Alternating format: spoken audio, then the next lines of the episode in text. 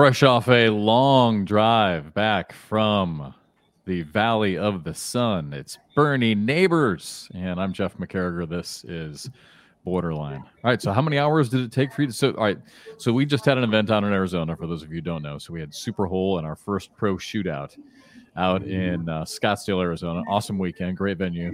Yep. Um, and you had to drive the truck out there, and by truck, one of those huge box trucks. Yep. So drove out there, drove back. How many hours was that coming back? How how was the journey? Uh, I mean, we we went. We wanted to watch the Super Bowl, right? So we left Sunday morning. Probably got a late start. Ended up watching it in Santa Fe. Stopped in Santa Fe, New Mexico, which is a little out of the way, but not really with, with the way that you can come back. But the next day, drove from Santa Fe to Memphis, and that's a haul. That's a that's a that's a long way to drive in a big box truck and then from Memphis to Atlanta yesterday, and then Michael Kane drove on back to Charlotte last night. So we've talked about this before, but any any big adventures? Did you see anything interesting? Is, we're, I mean, we're driving. I mean, what, what do you, what do you mean, guys talk about like for 20 hours? We don't. You know, we talk about stuff and then you put your headphones in, listen to music, you know, at times. And yeah, I mean, it's it's a lot of time to be stuck in. You know, this is not a comfortable ride. This isn't. No. You know, Josh Josh Keck obviously goes through it too. This isn't your car, right? This is right. Yeah, it's not fun. I would I wouldn't recommend it. I mean, certain people like it. I mean, it's fun. Like when we go ways, like when we drove up to Santa Fe, that was cool. Never seen that before, right? I, I think I went on that drive from Albuquerque to Santa Fe when I was 20. I don't remember it. Um, but driving up from Phoenix up that direction up towards Santa Fe, I've never been that direction. It's gorgeous. It's unbelievably cool, right? I mean, wow. it, it's, yeah, I've never it, been up there either. It's amazing to see. The problem is coming back once you leave Santa Fe, you get down, you end up on 40. I mean, I've been on 40 a number a of times. Yeah, yeah, a number of times. So I hate it.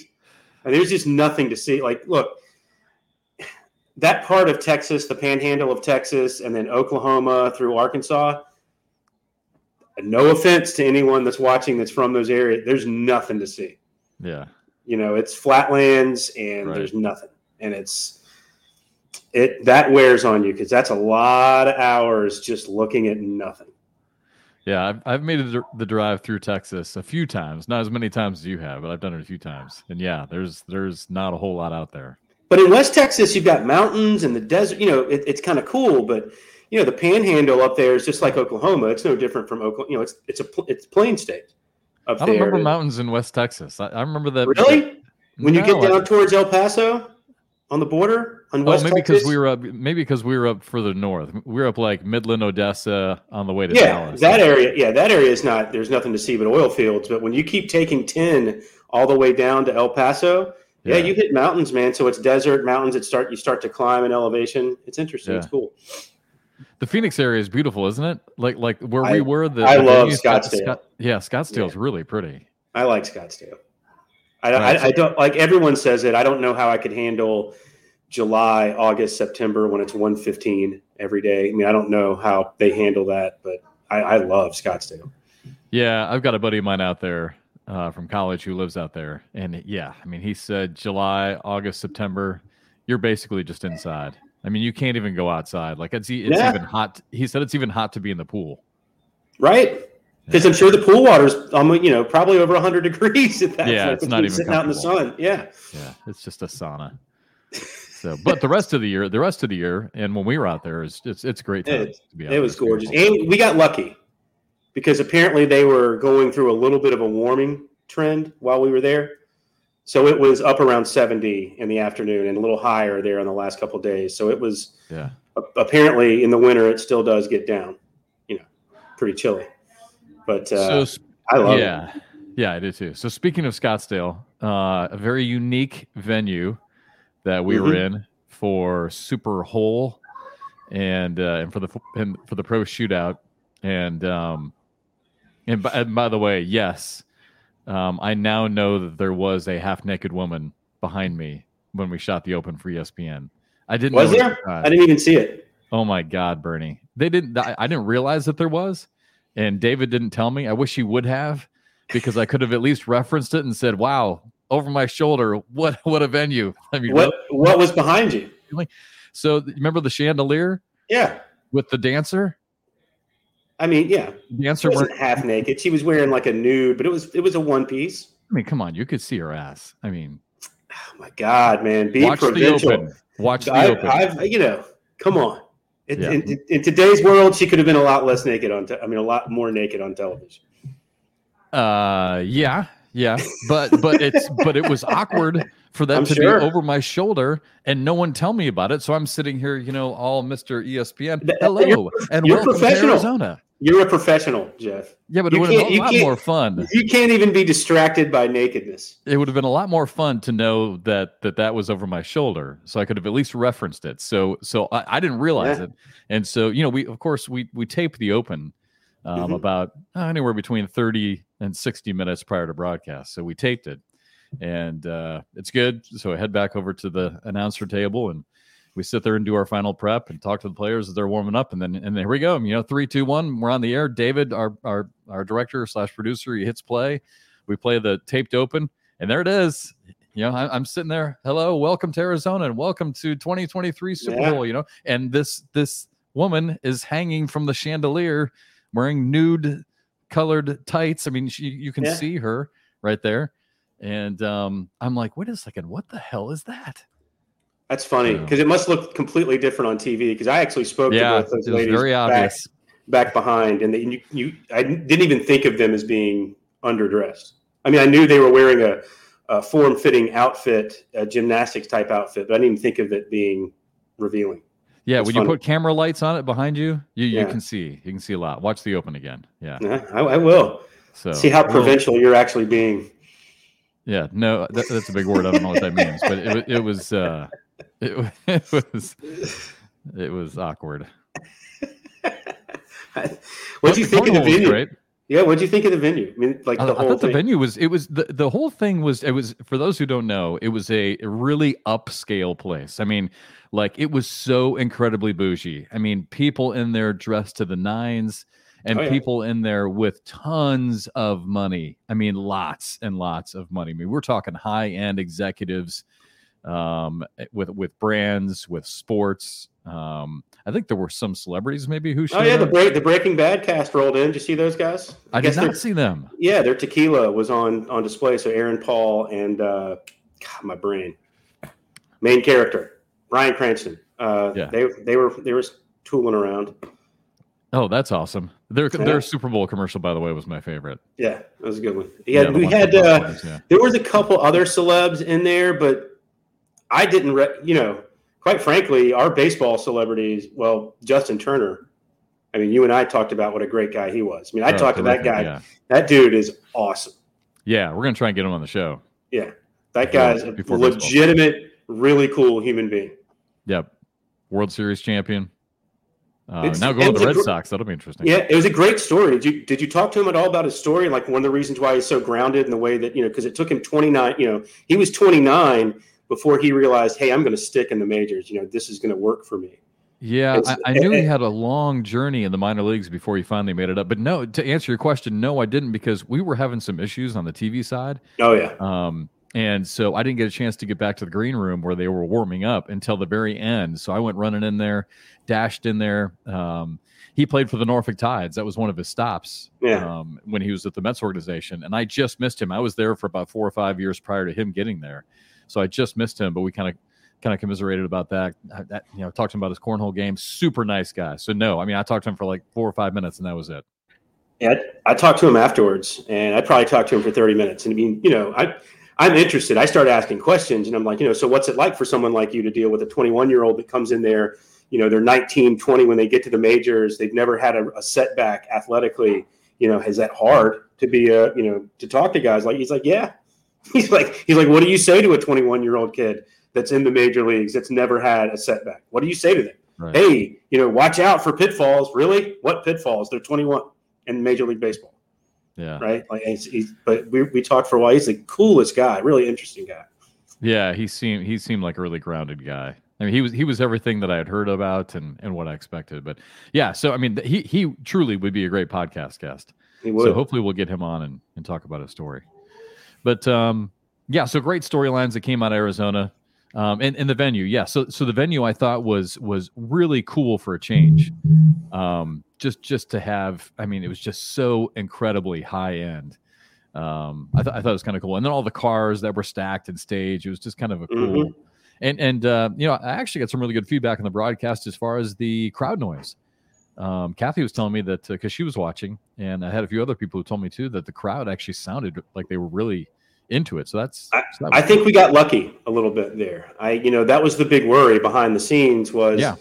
you know the no party started. stands. Yeah, the no stands. The party started at six thirty, local.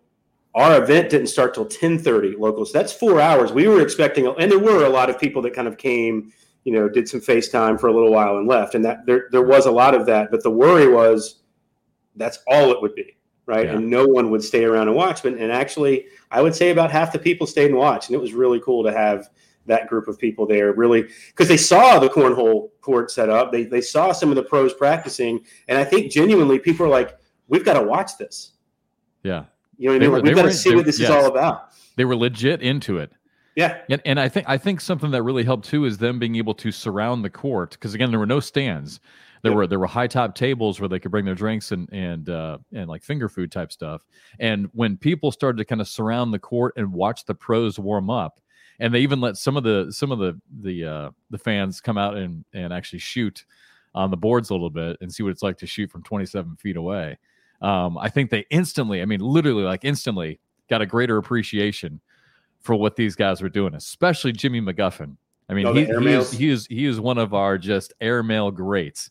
Everything in the hole, in the hole, in the hole. And when he started doing that, you know, knocking off eight, ten airmails in a row, yeah I think is when everyone's, you know, everyone, I, I could just see the crowd. they're, all, all looking yeah they're all looking around like is that real Yeah, what the heck is because this? 27 feet for those th- those that play the game used to it doesn't matter to them but for those that don't really unless they're playing at their local bar or whatever when it might be 15 feet 27 feet and that's front to front so it's 30 feet it's 10 yards hole to hole Yeah. Right that's that's a long way to do Yeah. what they do And we It's make this analogy all the time. When you and I go play golf, like like last year when we played at, played at uh, TPC Scottsdale, yeah the tee the tee boxes are way up. sure So so you know we hit a great shot, and and and maybe you know every once in a while get a shot on the green, right? Yeah. But then you look at where the the pros tee off from, and what it's another what Bernie 50, 100 feet back. sure sure depending depending on the hole yeah depending on the hole it could be 80 yards back Yeah, yeah, So- right. Yeah, no, sorry. Yeah, fifty to hundred yards. is What I meant. Yeah, I mean, it, Yeah. It, it's it's way back. So, I mean, it's just a totally different sport that that the cornhole players are playing from. I mean, when you go from Yeah. twenty seven feet, and really, like I say on the broadcast, we you know when we say twenty seven feet, that's that's tip to tip. When you go hole to hole, I mean, you're adding you're adding another three feet. So, I mean, up the board, so it's really almost closer to thirty three feet hole to hole to hole. So, but it's a long way it's a long way but no, it was, Arizona was great. Um, we had some great storylines that came out of it. Um, I, I, you know, Jamie Graham was looking to become the all-time winningest player in ACL history, looking for his 19th career title. And we were saying, I mean, he, he was going to have his work cut out for him because there's no one playing better than Kyle Malone. Kyle won it, uh, no surprise. I mean, he he really is playing a different level right now. And then Cheyenne changing bags. That was that was such a you know such a a mystery behind the scenes. You know, if she was going to go with the sticky bags, uh, she did. She used the carpet bags and won. And then Ryan Wiedenfeld and Ryan Smith. Uh, I mean, we know about Ryan, outstanding player, uh, six career titles now. And then Ryan Wieden- Wiedenfeld, just 16 years old. His father unexpectedly passed away uh, just about probably about three weeks ago now. Just less I believe he's 17 now. I believe he turned Is, 17. did he turn 17? Yeah, but either but way. yeah, just yeah. a young kid, and so Yeah. and so the Ryans win it on the double side. I mean, just some incredible um, storylines. I mean, as as fun as Super Hole was, uh, the shootout was the, the shootout. I thought was was really And, and once again, people stayed because Super Bowl was first. So they watched, you know, baseball and football players play. And, you know, look, no offense to any of those folks, but it's not the same level of play. Even the pros, when they play with them, tend to, they're not as dialed in and as focused, right? You'll Yeah. see them make more mistakes than they would normally make, right? right.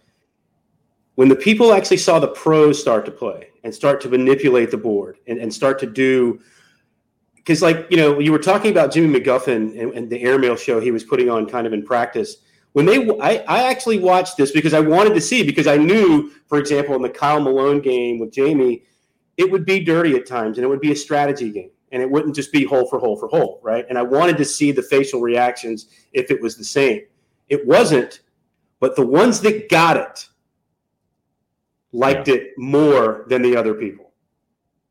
Does that make sense to you? Like, yeah, like I mean, I, yeah, the I, ones who the ones who appreciate the strategy. They, they, were like, oh, like, and they saw what they were doing, and they're like, wow, yeah. that's crazy. How are they able to do? Right. Like, you know, they're they're literally putting the board in spots. Uh, you know, the bags on spots on the board. Like they, they, you could tell all of a sudden their face just lit up, and that was that was cool to see as well. Yeah. Well, let's get to our guest today. Speaking of uh, Super Bowl and football, and speaking of the pro uh, shootout, our first one in Arizona, our guest today uh, he will be on for the second time, so he is a two-time borderline mm. guest.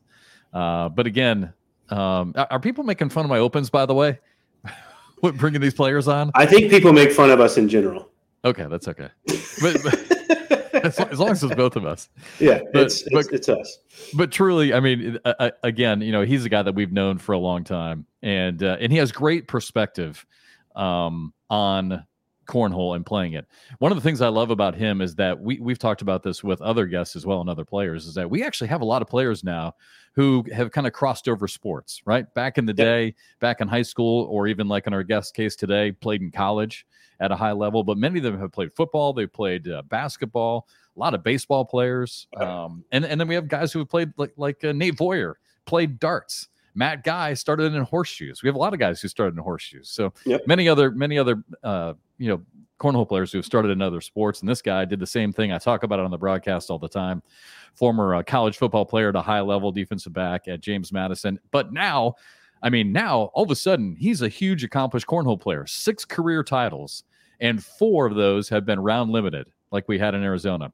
And the winner again winning the first automatic bid on the on the uh, pro shootout double side. Please welcome back to Borderline Ryan Smith. What's up, Ryan? What's going on, guys? Jeff, Bernie. What's happening? Hey, dude, thanks for making this work. I know, like all of a sudden, yeah. I like, I like, like Bernie and I were like frantically trying to get you yesterday because we were like, oh shit, we got to get Ryan. So, hey, thanks for thanks for making time for us today. Uh, no problem. I'm finally back to normal. The past two days, I've been like a zombie, just trying to catch up on sleep and get adjusted from uh, the trip out to Arizona. Yeah, all right, so we were just talking about you. So Ryan Smith and Ryan Wiedenfeld win. So for those again who don't know, on the pro shootout side, so we have our national tournaments, right, which are like our majors. But then there's a different tour. You have the pro shootout tour, and there's eight stops. So each we have we have men's singles, women's singles, and pro doubles. So each winner gets that automatic bid. There'll be eight automatic bids. You get into the championship at the end of the season. Last year it was worth what, like five hundred thousand dollars. It was yep. something insane. So Ryan Smith, Ryan Wiedenfeld won on the double side, so they get that automatic bid. They can relax. They're in on the double side for the rest of the summer. You can just sit back and watch. You'll still obviously compete on the single side, but um, so yeah, so long trip out there, Ryan, and, and long trip back. Did you fly? Did you drive? I mean, I'm hoping that you flew. Yeah, yeah, I flew. I got in uh, Thursday night around eight, and then uh, just Airbnb took a Uber over to the Airbnb. So, what was your weekend like? I mean, with Super Hole and with the Pro Shootout, I mean, was it just crazy? I mean, it was it was awesome. I mean, the the event. So I got over there early just to socialize and stuff for the event, like hours, like three four hours before we actually played, and then. uh met up with Ryan Fitzpatrick and you know the, the Super Bowl. It didn't didn't go as well as we had hoped, but it was still awesome hanging out with them and uh, getting to play with Fitzpatrick and things. And then uh, yeah, the shootout. I mean, yeah, Ryan and I was able to close it out. It feels good to get that out of the way and not have to worry about going gauntlet of the provision to try to lock up a spot in doubles. Just focusing on singles and that aspect of it. Um, yeah, it was awesome. So, all right, I, I have to do what. What was the other the other football player we had? My brain is really not working. My brain's not back yet. Tyler Lockett. Tyler Lockett. All right, so you're when I'm looking at Tyler Lockett, I don't see a very large individual. How is someone, and since you're a defensive back, you can probably speak to this more. How is someone his size, physically, able to survive in the NFL? Is it just speed? Just just I pure mean, speed. Well, Tyler, he's a, he's a great uh, pass catcher, a great route runner, and uh, you avoid big hits and injuries. I mean, you can make it happen. he, he was a big playmaker in college. Uh, I want to say he went to Kansas State. Yep, he did. Um, but yeah, I mean, he's just been making plays. So you, you avoid big hits, and then you, you great route runners, sort of like an uh, Julian Edelman or Welker, sure. smaller type receivers. Who just can get open. You get mismatches when you got linebackers and uh, slower slot corners and safeties guarding you. So it's just it's just when I looked over at him and I met him, I was like, wow. When I think NFL player, even even some of the wide receivers are just jacked up dudes, right? Yeah. And then you see Tyler, I'm like, wow.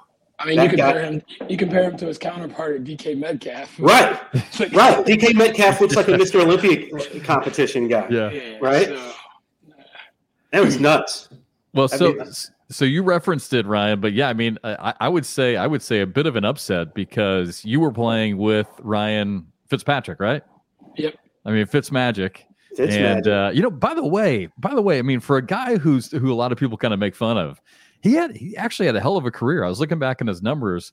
You know, 14, 16 years in the NFL. He he threw for over 34,000 yards yeah, in, in his career. So I mean, he actually had some some legit numbers. But but the big thing is, for, again, for those who who weren't following or didn't watch, Ryan Fitzpatrick, NFL quarterback, um, a good cornhole player, like legit cornhole player, and apparently back during practice the practice session back in the green area, um, he was killing it. And I don't know if the nerves got to him. I mean, you can you can talk about it, but but I mean, Tyler Lockett wasn't that who you guys? Yeah, because you guys yeah, played against Tyler, and Tyler Lockett had never played before. Great football player, but but I mean he but his cornhole experience was literally zero. And so I really thought that that you and Fitz were gonna were gonna run the table. So what what happened? What happened with Fitzpatrick? I mean, I think from down there, and Tyler actually played a lot better than I expected. And he, when he did miss, we weren't able to capitalize, which Ryan told me at the end. And then down my end, Cheyenne didn't miss anything. She, I guess she saved all the misses for the next game against Newman. she gave up a 10 and a 5 back to back rounds. But yeah, right. She hit everything at my end. And then, yeah, we just couldn't capitalize down there. Um, I mean, we still should have won. I gave up a six, I think, the last round. But yeah, it just just didn't pan out well. How much? What, what is it? What is it like to play in those? Because I, I mean, I can tell you, j- just honestly, between you, me, Bernie, and everyone else watching, our other fifteen listeners, it's a train wreck on the broadcast side. I mean, it really is because you got people screaming, you got people yelling, you got people cheering. Uh, the players are talking to each other. They're trash talking. You guys are trying to talk a little bit of strategy. You try, guys are trying to coach. We're trying to talk and, and tell everyone what the hell is going on. It seriously feels like a train wreck. I mean, what does it feel I like mean, to you guys up there? Yeah, I just kind of go with the flow. Never know what's going to happen. Like on the last round, we still had a chance to win, and uh, Tyler like went behind the board and like raised up his shirt and started yeah. doing all sorts of stuff mid throw, and it made me double clutch, and then I ended up shanking the bag. So I mean, you, you never know what's going to happen in that at all. So yeah, I mean, we've had like Jeff Mauro from the Food Network last year. Uh, brought out a flask and started pouring shots down everyone's yeah. throat during the broadcast. Yeah, it, it's it's definitely a different scene. So, all right, piggyback on your question, Jet, is it hard for you guys as cornhole professionals to focus when you're playing in super hole events? I mean, me personally, no, because I, I just I think of it in a different mindset. Like it's it's more I don't know, it's more like stress free and just socialize. It's almost like playing back home with friends or something. You never know what they're gonna do. They might push you, they might punch you or something while you're throwing. So it's for me, it's sort of like it's sort of like that vibe where you're talking in between bags a lot more and just yeah, mm-hmm. just going with the flow. With them. So I, I kind of take it from that that perspective. What'd you think of the venue? Bernie and I were talking about it before you came on, but I mean, it pretty, pretty damn bougie, huh? Yeah, yeah, it was awesome. Oh, I, I love the setup. Like, it was just, yeah, it was, it was amazing. Like, just uh, cars in the backdrop, and De- definitely wasn't your normal cornhole crowd. No, it wasn't, but it was sweet though. Everyone was like talking to us and asking questions, and it, I loved it. Did you meet like like who who who were the most popular people? Apparently, the guys from Breaking Bad were there. Did you meet any of those people, or were you? I didn't focused? get to meet them. I heard them late. Uh, I heard about that late in the uh, like once everything was winding down. But no, I didn't get to meet them. Just a, a whole bunch of random people. I just started making conversations with and things. So it was it was pretty cool. Hey, I want to get your thoughts real quick before we uh, talk more about you and Ryan Wiedenfeld and your guys' win. Uh, what were your thoughts on Jamie's match with Kyle Malone? Because Jamie, obviously, as, as most people watching this podcast know, tied with Matt Guy with uh, 18 career titles. So they're tied for first all time. So Jamie had a chance to pass Matt Guy. But damn it, Ryan, Kyle is just, I mean, he's at another level right now. So I wasn't surprised. But what were your thoughts on that match? No, it was throwing watching it. I knew it was going to be close because they were both, you know, when, when they left a blocker, they were just both like uh, going in, replacing. It's like a matter of who's going to miss, who hit the big shot. And I think the turning point in that match is when Kyle hit the airmail. Yep. To drag, and I think he got two, and then it forced Jamie to do something similar two rounds later, and he ended up missing. But that was the difference. I mean, that could have gone either way. They both were on, and then it was just a matter of uh, an airmail at the right time. Yeah, so one, now, one, of my one of my also one of my favorite shots was um, Jamie had to try and lay lay a blocker. I, I think he was trying to lay yeah. a blocker behind because Kyle had a couple of bags right around the hole. Uh, mm-hmm. Jamie had one a little bit front right, and and he really needed to kind of go front left to block Kyle. He left a little bit too far left, and literally left just a small lane in between his two bags. And and Anthony Ione nailed it on the broadcast. He said, Jeff, he's left a lane. And I'm like, a lane? There's like three inches. How the hell is he going to get in there? And sure enough, I don't know if, know if you remember the shot, but he went hard, slick side push right up the middle, hit that perfect little three inch gap, and took them all in, collected them all. I mean, it was it was it was a high level skill shot.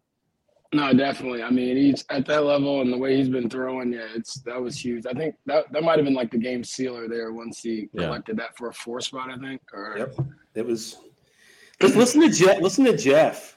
where the hell? Yeah, where the hell that come from? Side push. That was correct. That was nice, Jeff. That, that was, was, like awesome. an out of body experience. What the hell just yeah. happened?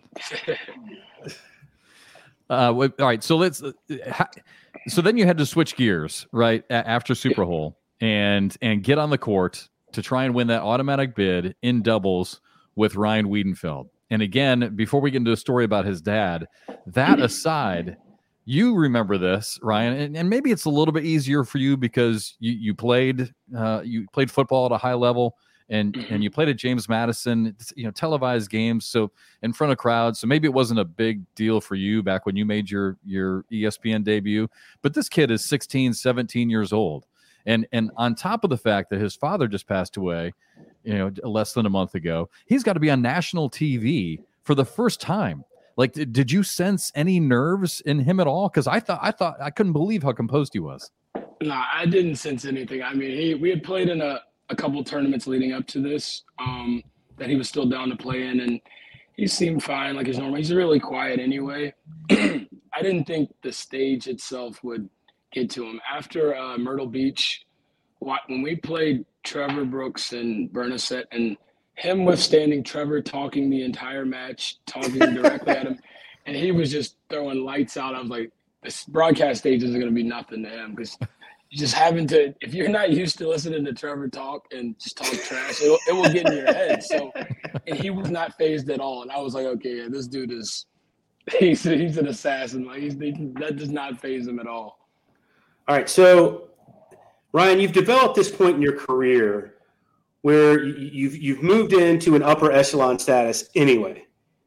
But you've now become one of the best players in the game in a round limited format. And for those at home that don't understand how super how our uh, shootout our shootout series works, it's best of twelve in practice and best of ten rounds when you get on TV. Why are you so good in round limited formats? What's what are you doing differently, if anything at all? What what is it about your game that suits that format? Um, for me, I just feel like uh, I have the advantage going against fast bag players for one, because if I get up early, I feel like I have a even greater chance of winning because what can they do? They're not going to block me. I'm just going to roll over it. They're not used to blocking, or I'm just going right. to roll over it. Uh, I feel like, yeah, and I just it's more strategy. I just try to get up. I limit the air mails. I just roll over everything or cause chaos and just try to get a point here and there. And then I'm always thinking how many rounds left. I'll just wash this round out. It's just constantly thinking and just trying to get out of it. Basically, you're just trying to survive for 10 to 12 rounds. And a lot of people still play it with the same mindset as if they're playing at 21, which is their True. their downfall, it's for me, it's completely different. Hundred percent. I, I heard I heard uh, somebody say I don't think you told me this. I think it was somebody else who said that that you had been talking about it and that that you really wanted to try and get out to an early lead and and and it was just crucial to score first. And Ryan, I mean that is spot on. I don't know if you know the stat. Um, I asked Trey about this, and um, unfortunately, we didn't know the exact number before we went on the broadcast. We were trying to find it, but last year's shootout, the player that scored first won over 70% of the Wow. matches. That's a crazy stat, actually. Isn't it? Seventy percent. Yeah, and at one point I think it was in the 80s, but but by the time the season ended, I think it was I think it was the 70s. So that strategy to get on top early, I mean, obviously that that that there's something to that. No, definitely. I mean, um, yeah, going into uh, Arizona, that was, I mean, obviously that was our game plan, but we had Ryan and I had a strategy. He was going to go hole for hole with Jimmy, and I was going to block Damon. That was the that was the game plan. But he got a six to start, so I'm like, all right, scratch that. It's no point in blocking now. So I threw the first, I think, nine or ten in the hole. In the hole, I was like, there's no point in blocking if we're up 6-0 in ten rounds or nine rounds to go. So kind of just scratched it and went with it. Did you did you feel any pressure, Plant, with, with all that the Wiedenfeld family had been through, and Ryan, and getting there, and the whole family was there, and all the all the emotion? He is a quiet kid, and you're not really going to see much on his face, but obviously there's stuff going on behind there, considering everything he's been through. Did you feel any added pressure, or were you just like, "Hey, man, let's just play blinders, not worry about it," or did you feel any added pressure? I don't want to let this kid down right now, considering everything he's been through. Um, I wouldn't want. I wouldn't say pressure. I mean, we had played an event the week before out in North Dakota and then New Mexico as well. Hmm. Um, after all he's gone through, and he seemed fine. We talked and chat and hung out outside of cornhole and things. But I, me personally, I was just more motivated to win it for him. Like I wanted, like I know this is his first stage. His whole family was going to be there. I was like, I want to win this for him. Like I mean, I want to win myself, but I just it was just more motivation to just want to win it for him. And I, you know, well, sorry, Jeff, real quick, and then I'll, I'll get out of your way on this. But I think you guys could not have been playing a better team in that situation than Damon Dennis and uh, God, my brain today. Jimmy McGuffin. Jimmy. What is going on, Jimmy McGuffin, Damon Dennis? Because they wanted him to win too. You know what I mean? Like there's certain group, certain people you could have played that are like, I don't care who we're playing, we want to win, and they- they do want to win all the time, but they're gentlemen, right? And I know for a fact that they weren't too upset that y'all won that match. No, they're they're awesome team players, and actually, I think later that night or the next day, Damon messaged me, you know, just like congrats and things. He's you can never be against him. I mean, he's he's a great team sport, great guy in general. So Yeah. no, they they're definitely. I mean, obviously they wanted to win, but they're they're great. Team, uh, they're great guys. Ryan, I got a chance to talk to uh, Ryan Wiedenfeld for about oh I don't know five minutes just before your guys' contest, and uh, didn't didn't talk about his dad uh, much, but um, uh, something he said to me right away when we talked about playing on national TV for the first time is he said he was most he said he wasn't really nervous. He said he's just the the most anxious moment he had was his first bag. He was wondering what that first bag was going to feel like under the lights coming out of his hand. And damn it, if he didn't just rip it right in the hole. I mean, just flipped it, Yeah. just hammered it right in. I thought that was an awesome moment. No, no, that was awesome. I think he probably was more so worried about those boards being faster than because I had been telling him that the broadcast courts are usually faster and probably just focusing on not blowing it off the back. But no, he was after the first bag went in, I knew he'd be fine. He was rock solid. And then I think what helped him even more is the next bag, Jimmy laid a block, and that that's Ryan's game. He immediately just roll cut right over it, like without even thinking. Yeah. That's just his normal place. That I think that even made him feel even more comfortable after that. That's the beauty of teenage nerves, right? Not even thinking about it. Just, just you know what? This is. Just, I, I bet it wasn't even a second thought in his head. It, it wasn't. It was as soon as the bag hit the board, he was already in mid throw. Like Yeah. he already knew what was going. So let's let's wrap this up. You know, personal on a personal level, uh, did, did he talk to you? I mean, his dad literally just passed away. Um, we, we haven't heard a whole lot of details. Uh, it m- might have been an accident from what we heard, and and again again it was unexpectedly that his father passed away. And his dad, it sounds like Ryan, and you probably know better than we do. It sounds like his dad you know, it's one thing to lose your dad. It's it's another thing to lose your dad when he is your biggest fan, your biggest supporter, your your inspiration, your motivation. It sounds like he was a huge part of of Ryan's life. So to unexpectedly uh, lose him and then still have to compete at a high level and travel with with you know the, those heavy thoughts. I mean, did you guys talk about that at all?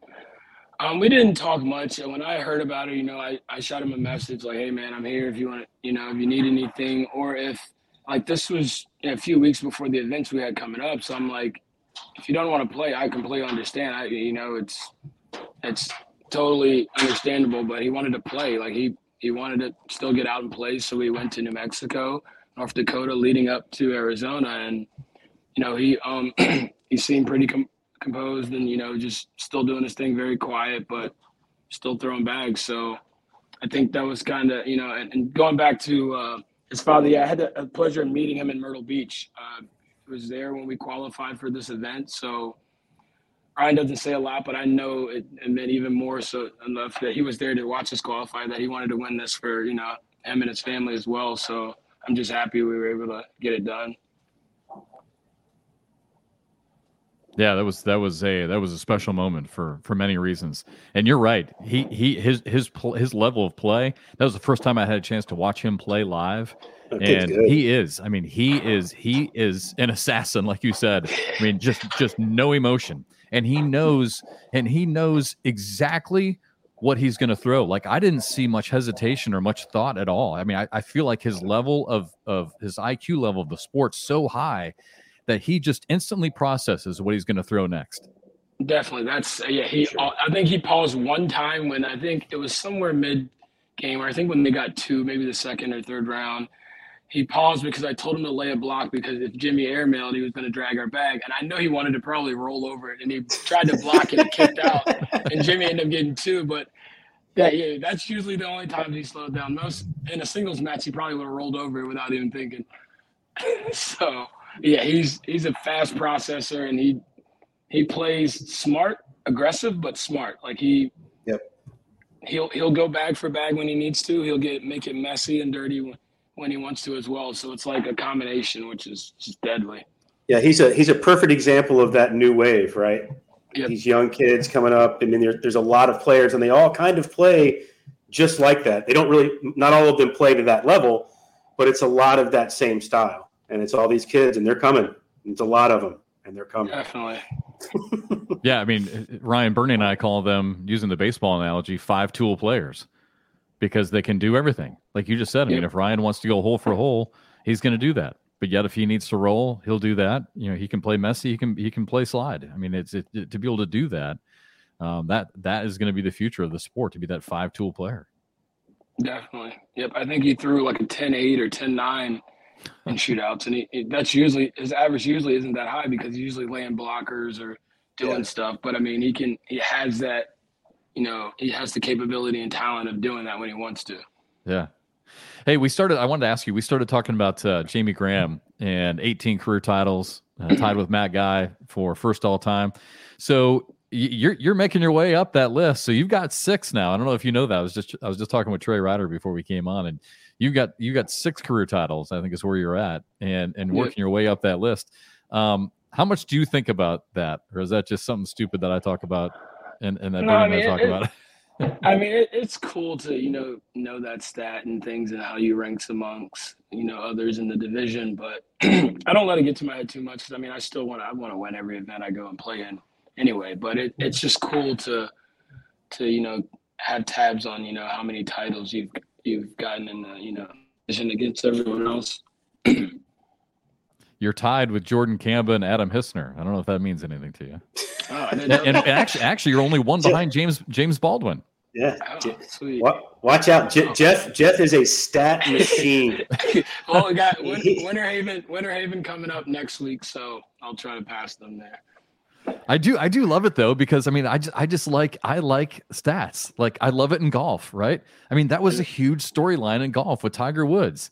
You know, was he going to catch Jack yeah, for the all-time majors? You know, I, list. I, I'm a Debbie Downer kind of guy because I think those numbers are great as long as everyone got the same chance to win those numbers. Yeah, and I think with the shootout series, You are different. Debbie Downer. Now you're just going to ruin the whole. moment. No, because not everyone got to. Not everyone didn't have years of playing with shootout series championships, and if we're counting those to be the same level as a national, that's a little different to me. I, I mean, I don't know. I, I- I think there has to be an asterisk in there as to what the what the win actually is. So I am Debbie Downer once again. Sorry, Ryan. It's Sorry, got. Ryan. Hey, it's got to start. It's got to start somewhere, though. I, I, am mean, with you. baseball. I'm with you. I'm with you. baseball. They, they they didn't always play 162 games. Football Sure. didn't always play 17 games. Obviously, I mean, I, I, I hear, and, and there's asterisks in the uh, record books, are there not? For 17 game seasons for the NFL, if you break the rushing record, didn't Eric Dickerson get a mention when he broke Jim Brown in two extra games? Wasn't there a mention in the Hall of Fame for that? I don't know. Because I don't was was it just straight apples for apples? Yeah, I don't know. But that's what I mean. I mean, at some at, at some point, every That's- sport changes. That's so. slightly different though, uh, Bernie, because everyone's still playing in it. I'd see if like some got Yeah. cut up and they couldn't play in shootouts or something like that. If once you Yeah, hit a well, even even even more to my point, not everyone can even play it. You know, there, certain players can't even play in the shootouts, so you're taking them completely Yeah, away from it. True, true. You know what I'm saying? So I mean, it's it's it's tough. Is all I'm saying. It's tough to just go blindly by it. But, I know, I know, it- I know. Jeff loves the stats. Though. I know he does. I do. And he's, I a like base, it. he's a baseball guy. Baseball guys love stats. Yeah, maybe that's where it comes from. Yeah. Hey Ryan, so so uh, where where do you feel like your game is at as we wrap things up right now? I mean, uh, like I told you when we were talking, uh, kind of wanted to hit you up on on you know where you're at with your mindset and and your confidence and practice. And are you are you still are you still? I mean, this is another issue I've been talking to a lot of players about. I don't want to name any names, but you know it's getting difficult right now because um, you know there's a lot of players who have gone full time in the sport or, Mhm. and there's also a lot of young players who don't have jobs who are just going to school and playing cornhole. Uh, it, it feels like we're in a real critical time right now. I mean, so how are, how are you? Are you still working? Have you gone full time? Where are you at right now? Oh no, I, I wish I could go full time, but no, I'm still I'm still uh, it's expensive out here in Northern Virginia, so I'm uh, I'm still working full time, but I'm also still putting in the time to uh, you know practice and compete at a high level because I said the, the younger guys. I mean, I'm not that old, but the younger guys, the younger crew are, are throwing nonstop all day, every day, and that's the only way to keep up. There's no way I can just roll up to tournaments and without practice and expect to win it or be at the top of it. So it's I just get, gotta keep myself motivated just to know like, hey, they're practicing. I gotta put in some time too. So even when I'm tired, I'm like dragging myself over to the warehouse just to throw for like 30, 40 minutes before calling it a night. I mean, that's just what you got to do at this level. How, how hard is it for you then? Like, I, all right, this is a question I want to ask every pro that has a full time job. How on earth do you guys get the time off of work to travel as much as you do? So um, my department and job is a, a bit uh, flexible, which works in my favor. But at the same time, for most events, it's usually only Friday where I'm having to take off, um, Right. and that's usually for national pro events. Opens, I usually just miss the blind draw, and I'll fly out Friday after work. For nationals, it starts on Friday, so those are usually when I have to take days off, like a Friday, and then I'll just fly out Thursday night. So, and I'm usually flying back Thursday evening and I'm at work Monday. So I, I kind of, and I work in logistics and supply chain. So I'm dealing with airlines and flights, flights and routing. So this is like, it's like second nature to me to like change a flight quick or like book something to get me back. So I, everyone else is like flipping shit. I'm, I love it. I mean, I can just, I change flights in an instant. I'm always looking at something like, well, I lost out. I can fly out. I'm always, I got all the apps and so that's not even an issue with me there. So that kind of benefits me as well. So Ryan, real quick, what's your day like then? I mean, working a full time job. You said you try to play even if you're tired, try to play for thirty minutes at night. But I mean, what what do you do for living exactly? And what is your day? Do you work from home?